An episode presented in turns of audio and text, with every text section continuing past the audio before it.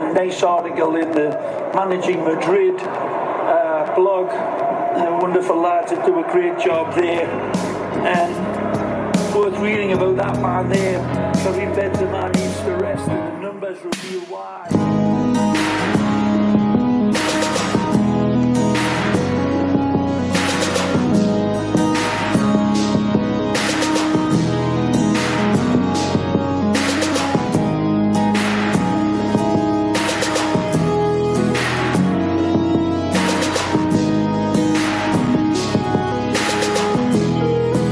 Hello and welcome. This is your um, Managing Madrid podcast bonus episode. It's your host, Gabe Lezra. I'm joined by my buddy, Jess Houwen.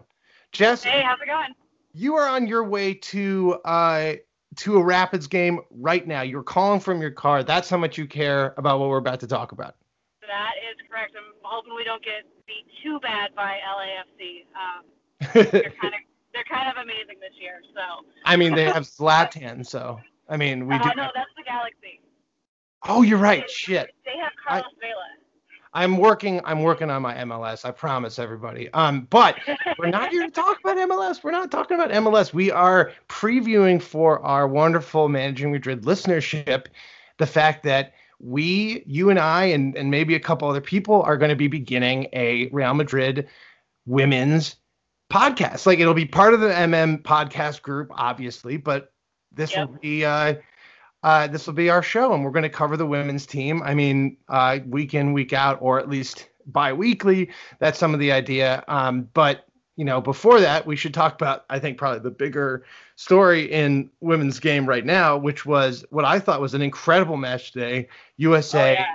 taking on France, winning two to one in the Parc des Princes in Paris. Incredible game. Um, U S scored uh, in the first five minutes. Um, yep. And then really, and I think one of the interesting things about this match, so Megan Rapinoe uh, had an incredible, I mean, frankly, that free kick was incredibly well designed. And I'm not even a huge fan of Jill Ellis. Um, personally, I don't think right. she's that no. great a coach. Um, you are, you're definitely not alone in, in that uh, line of thought. uh, but the goal was actually really well executed, I think, tactically. Yeah. So yeah. It was like a low-driven ball towards the front, for, towards the near post, and I think it was Julie Ertz who just kind of let it pass through, and that totally caught the goalkeeper off, uh, off kilter, and the ball trickled in through the back, past a bunch of people, and it was actually a really brilliantly executed set play. What I think was really interesting I wanted to talk to you about was this is a U S team that I think traditionally we've seen them have the ball a lot more. Like they're a team that likes to have the ball, and and and, and I mean, they do play a very direct game, right? But they tend to be a team that has a lot of possession, a lot of shots, are creating a lot of opportunities. Ellis went into this match playing a uh, essentially a five four one and ceded possession to France. Yeah. Probably yeah inter- Sorry, go ahead. No, I was just interested in your your thoughts. I mean, like I'm looking at these stats, and we saw, and they, they kind of bear this out. France had sixty-one percent possession. Yeah. Well, and that's, those, I mean, possession percentage is always interesting to me. It's interesting to me, but it's never. At the same time, it's it's less about how long you've had it, had the ball, and more about what you do with the time you have. Um, right. And I, the commenters, oh, they made some kind of remark about that too, about how France had more possession, but at the same time, they wanted this team to not have the ball as much. Right. I can't remember what all what else she was saying about that. Well, I mean, it's it, it, what seemed very clear was that the U S had come out in this posture of we're going to defend and kind of create a, uh, I mean, we're going to give France the ball in a in in a way that makes them uncomfortable. And I think the French had kind of assumed that the U S would come out to kind of dominate the game and dictate the tempo. And by ceding possession the way they did, it kind of put the onus on France, especially after that early goal, to kind of go at the U S, which opened up a lot of lines behind the French attack or behind right. the French defense. That being said, I actually thought the U S looked really good in defense also, especially that nervy kind of period towards the end of the match, you know, after that, uh, after France scored their kind of come from behind goal uh, uh, uh, in minute eighty-one. And it really did look like France was going to kind of pounce back and maybe get back into the game. Right. But the well, U S defense really shut them down. Yeah. And she's so good. Um, she, oh, she's, oh, I, I love several, like, of the French players. Like, if the U S hadn't gotten this far, like, they would have been, my next team to root for would have been France. Um, just because of, you know, um, Kadi Diani is fierce, and Wendy Renard, and all of, you know, I'm Les Homers. They're just fun to watch. I really wanted to talk about Kadi Diani, who, and I want to talk about Wendy Renard first, because I think there's a really interesting comparison with her and a Real Madrid player. Um, I think she reminds me a huge amount of Rafael Varane, and not just because they're both French, but because they're both very good in the air and have this really imposing presence on set pieces. Oh, yeah. Uh, so she and so she had an incredibly and she actually led the French team in scoring during the cup. Uh, she, I mean, she's six foot one, uh, but also is very talented with the ball at her feet. I think she's an incredibly talented player. Oh, I mean, yeah. And when I'm thinking about why, when, when I'm watching these games, I don't know about you, because I know that, that and I want to transition a little bit, because when I when I'm looking at these games, I'm watching in terms of, well, now Real Madrid has a team who would be a good kind of, uh, who would be a good axis to build around if you're if you're designing a kind of super team, because that's, oh my gosh, right? Let's be clear, that's what Real Madrid is going to do, right? We're, I mean, this is Madrid. Oh, yeah. They're not going to screw around. Like, maybe it'll take a year or so, but eventually they're going to go out and get the best players in the world. And Renard seemed yeah, to me to be such a no-brainer. Oh yeah.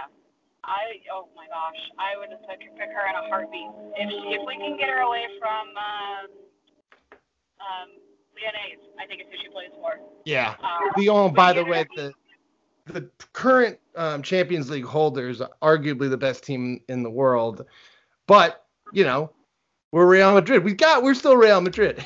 Right. There, there is still that prestige that comes with the uh, the crest.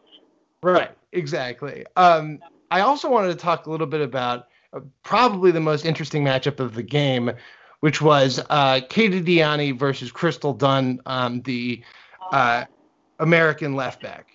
Crystal Dunn, just, she owned it. I mean, she she's another favorite. But then again, I am, I am heavily biased toward the American team over the French team. So, I mean, you got to take that with a grain of salt. Well, I think what...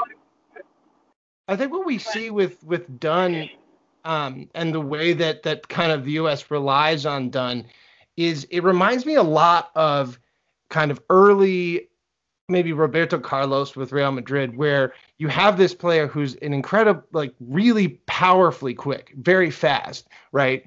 And she really likes to get forward, and she relies on that speed to get back in transition and, uh, and prevent kind of catastrophic defending. The problem is that it is kind of catastrophic defending. It's last second yeah. tackles. It's like there's a huge amount of space, and you always feel like, oh shit, oh, oh no, right? Like she's, uh, uh, there's all this space behind her, and, and, and all they need is one ball. But she's so fast that she can get back in time, and France right. failed to capitalize on it, despite the fact that I think Diani, who is her direct counterpart, right, the French um, right attacking, uh, uh, right attacking mid slash forward. Uh, right. Had a great game. Yeah. Yeah. She did. So it was I, a fascinating little like inner uh, interchange of uh, uh, of styles there, and Ellis, I think, and I don't know about I, I don't know what your kind of opinion of this strategy is, but Ellis really likes to play Dunn very central. And I'm not, yeah. I'm not sure personally. I mean, like, it is obviously taking a lot of advantage of her speed, but it strikes me that, you know, you're going to get burned eventually if you have your left back playing essentially as a center back. Oh, yeah. I mean, that's something we've seen, you know, all season long in the Rapids, at least during the losing streak, was watching players who are supposed to be on the outside that are trying to cover for center backs who are not doing their jobs. And, it, and you're right, you get burned. And when you play against someone who is technically like as proficient as Diani was, you need to have your left back basically have the game of her life. And that's exactly what happened with Dunn. I mean, frankly, there were a couple of moments where Diani cut it back in and France failed to capitalize. But, you know, you know, most of the time, the U, like the U S actually, and, and Dunn in particular, actually managed to shut it down. Now, just looking at the stats, though, France had twenty shots. The U S had ten. France had sixty-one possession. The U S had thirty-nine, right? seventy-eight percent pass accuracy for France, sixty-four percent pass accuracy for the United States. By all accounts, this game was actually kind of against the run of play, which is a fascinating yeah. thing to see from the United States, who have been so overwhelmingly good uh, and, and so dominant. Well, but you have to look at who they faced in the group stages, too, you know, when you talk about dominating, because, like, the only real challenge that we had in group stages was Sweden. And even then, they weren't, you know, that much as much of a challenge in the long run. That's you true. Know, we really we really didn't get tested until after we stepped into, you know, the round of sixteen, stepped into the elimination. And where they played Spain. And I think that's a good right. transition moment to talk a little bit about Real Madrid, right? Yeah, because perfect. I think uh, in particular, what'd you say? So can we get can we get Jenny Hermoso? Well, that's what I was gonna say. I think I think one of the and I've seen some links already. One of the clear cut players that Madrid is gonna go ahead and go get is gonna be Jenny Hermoso, whose contract with Atletico Madrid uh, is ending, and she has made it very clear that she wants to stay in Madrid. And she would be a marquee and like like pound the table type signing for Real Madrid, announcing oh, yeah. themselves as a player to be like a team to be feared. And I would note that uh, there are a couple other people whose contracts are. Uh, and I, I went through and looked at you know people whose contracts are uh, uh, are ending, and especially because when you have a system where the best league in the world is in the United States. And there's going to be fewer like buyout opportunities. So Madrid can't just go and buy, you know, Mallory Pugh or someone like. Oh, that, I would love they, that though. Oh, oh my God, I know. I mean, actually, part of, that, part of that for me is that uh, Mal Pugh and Lindsay Horan are Colorado girls, so there's there's like extra personal bias on there because that would be even better for me. Oh hell yeah! I actually have uh I have a Mal Pugh jersey. It just came today. Nice. Uh, Where so I wore it during there. It's, it's really awesome. Yeah. All right.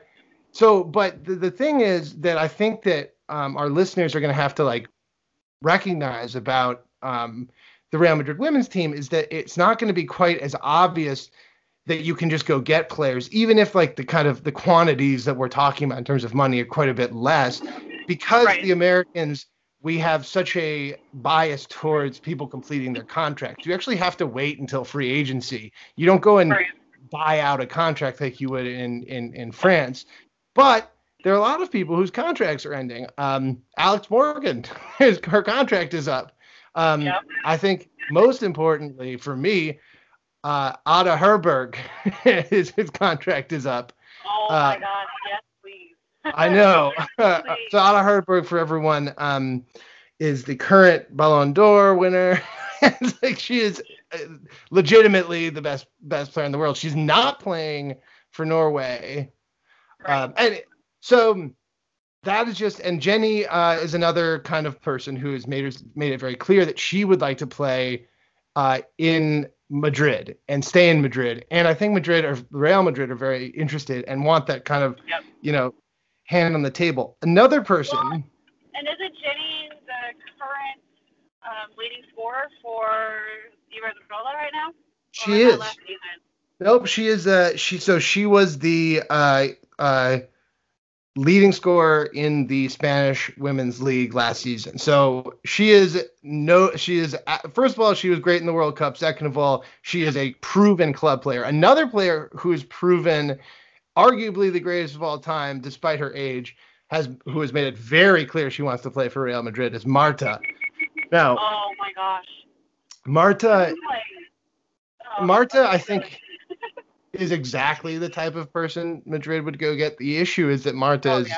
quite old, and like not to, you know, I, mean, I don't. You say that, but I think she's younger than both of us. I Maybe know she for just sure been around for a while. She has. I was. We were actually looking that up. Um, one of the first women's national team games I ever saw was here against Brazil, and it was her first year with the senior national team. Damn. And, yeah. Uh, and she is really good, and she is a very recognizable face. So if we're talking about, like, you know, uh, uh, building a brand and, and building a prestige oh, yeah. element for Madrid, she would be exactly the type of person Madrid would want to go get. Uh, yeah. And so, like, these are just the kind of, this is the kind of cool, like, intro to what this season could be like. Now, my understanding is, and I'm I'm still, like, reading up on this, but my understanding is that next season, uh, while the team will be playing at Valdebebas, they won't technically be Real Madrid. I think they're still right. on for next year. So right, I'm not, my understanding. I'm not entirely sure what's up with that. I think, regardless, though, Madrid Be, will be funding them and owning them, and uh, it'll still be a team that Madrid can, like, exercise control of in terms of personnel. Uh, and that's why I think it's important. And I mean, they just they were just promoted, so it's important to not get relegated again if Madrid is gonna oh uh, if Madrid is gonna like really stay competitive in the women's league. So Madrid does really does have to invest in this. in the team now if they're going to make a statement when these guys are all wearing the uh, Madrid jersey. Right. So it's important, I think, to see who's playing well at the World Cup and who might fit a kind of Real Madrid style. And that's yeah. why I was so impressed by, I got to tell you, I was, I've been really impressed by the Spanish national team uh, playing what I think, what I see very much of as a kind of modern Uh, Spanish style, a press and press and possess is sort of the way I imagined it, and the the way they played the U S. I mean, I don't even think the French executed as strong a press against the U S No. national team as Spain did. No, I feel like, um, and this is completely opposite of what I expected, but I feel like the, in a way the Spain game was a tougher win for the U S than the France game was. You know, I was expecting France to be our probably our toughest competitor, and, and going into this game, I felt like this should actually be the final matchup and not a quarterfinal matchup. Um, but with the way the game shook out, it just like it. I mean, it wasn't obviously super easy, but it felt like it was a lot sure. easier in some ways than the absolutely. I yeah, I cannot agree more. Uh, I was really yeah, I, I was. I was very impressed that despite the fact that it felt like the U S didn't have the possession, they actually did seem to be in control of the match generally. Yeah. Um, whereas with Spain, it actually did feel like that could have gone either way uh, for big yeah. chunks of it. And, you know, frankly, the second penalty was a little soft. I was going to say it. It was a little soft. But I, you know, there was contact. There was contact. It absolutely was. It was the, but like, you know, it was yeah. a, The way I think that the way I describe it is that it was a it was kind of a big team penalty, like classic, yeah. like the big teams, you're going to get that call. And but I that's kind of what we've been seeing refereeing wise throughout the cup, though, is that kind of I don't know if that one's just I don't know if that one's right, you know? Yeah. Because Spain and U S is not the first time that's happened this World Cup.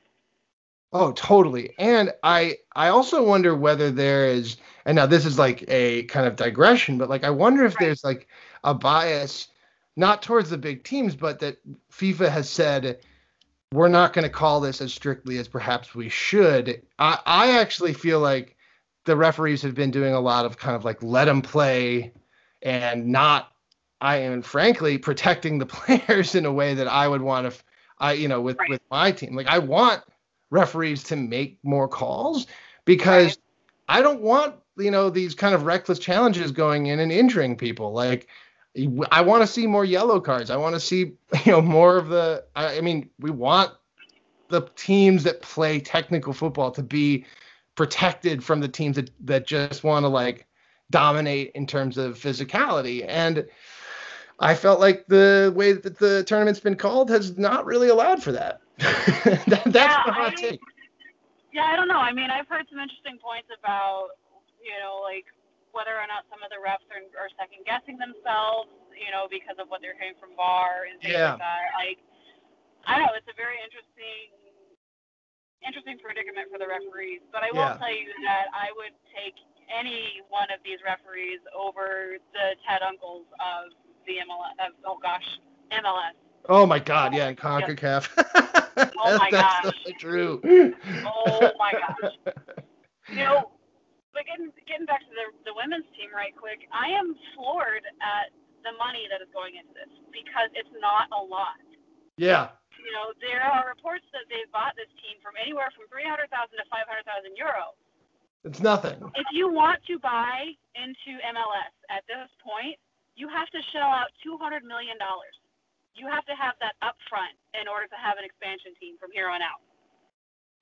And so it's just kind of like, it, it, yeah. it kills me because we have guys playing on the Rapids that, you know, Tim Howard makes more money than all of what Real Madrid is probably going to be investing that they've reported so far. Yes. You know, yeah, yeah, so yeah. it's just kind of like, it'll be interesting to see what they do from a money standpoint because, you know, they talk about investing the two million euro, and that's not a lot. It's nothing for Real Madrid. It's nothing. Oh, yeah. Well, I mean, if they, if Real Madrid managed somehow to, like, you know, not even like, let's just say they invested the equivalent of what Gareth Bale makes in a year into the women's team, they would have one of the best teams in the world. Hands down. Yeah. Hands down. And wh- that's why I feel like it's a good thing for the big these big teams, right, to get involved in the women's game because they have so much money, oh, uh, yeah. and it would be such a it's such a small chunk of revenue for Real Madrid to invest to be able to compete with the best female teams in the world, which right now, frankly, uh, is w- Barcelona is one of them, and so that has to be something that Madrid should be thinking about. Oh, yeah. Well, and when, especially when you look at the numbers, like, they're, um, I think they reported, like, more than a few sellout crowds for some of the Atletico Femenino games last season, you know, and that's a lot of people coming out for a women's team. Yeah. And, you know, and that's a lot of money.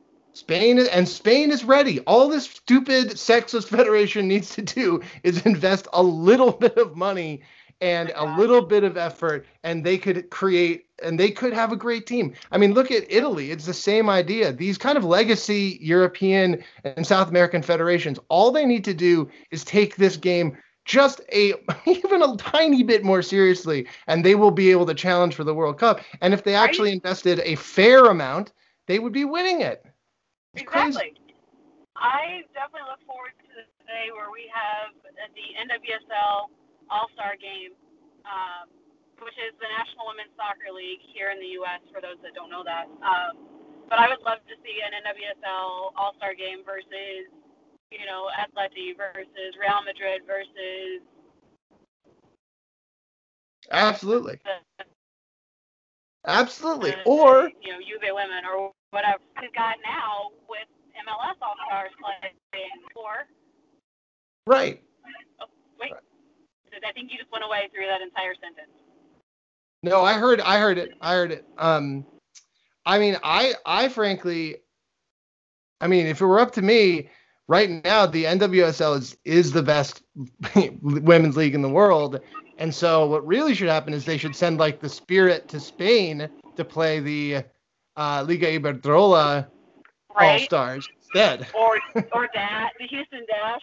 Yeah. Or I think it was uh, the North Carolina Courage that won last season. So maybe maybe we get the Courage over there. Right, exactly. I mean, we shouldn't just assume that the European leagues are going to be better. Like. Well, like, yeah, that's true. Sorry. Usually um, I'm better at this. No, no, no, no, no. It's it's fine. Um, look, Jess, I I'm gonna cu- I'm gonna I'm gonna end the show there. This is just a preview, though. We're gonna be doing our. Um, Uh, we're going to be covering the the Real Madrid women's team together, and I look forward to doing more coverage of the, the Women's World Cup as it goes forward. Um, the U S is going to play England in the semifinals, and that's going to be a hell of a game because England look real good. Um, oh, yeah. And uh, everyone should be following because it's going to be really fun. Jess yep. Houwen, thank you so much. Um, thanks for calling me from your car. Um, and uh, a la Madrid. A la Madrid.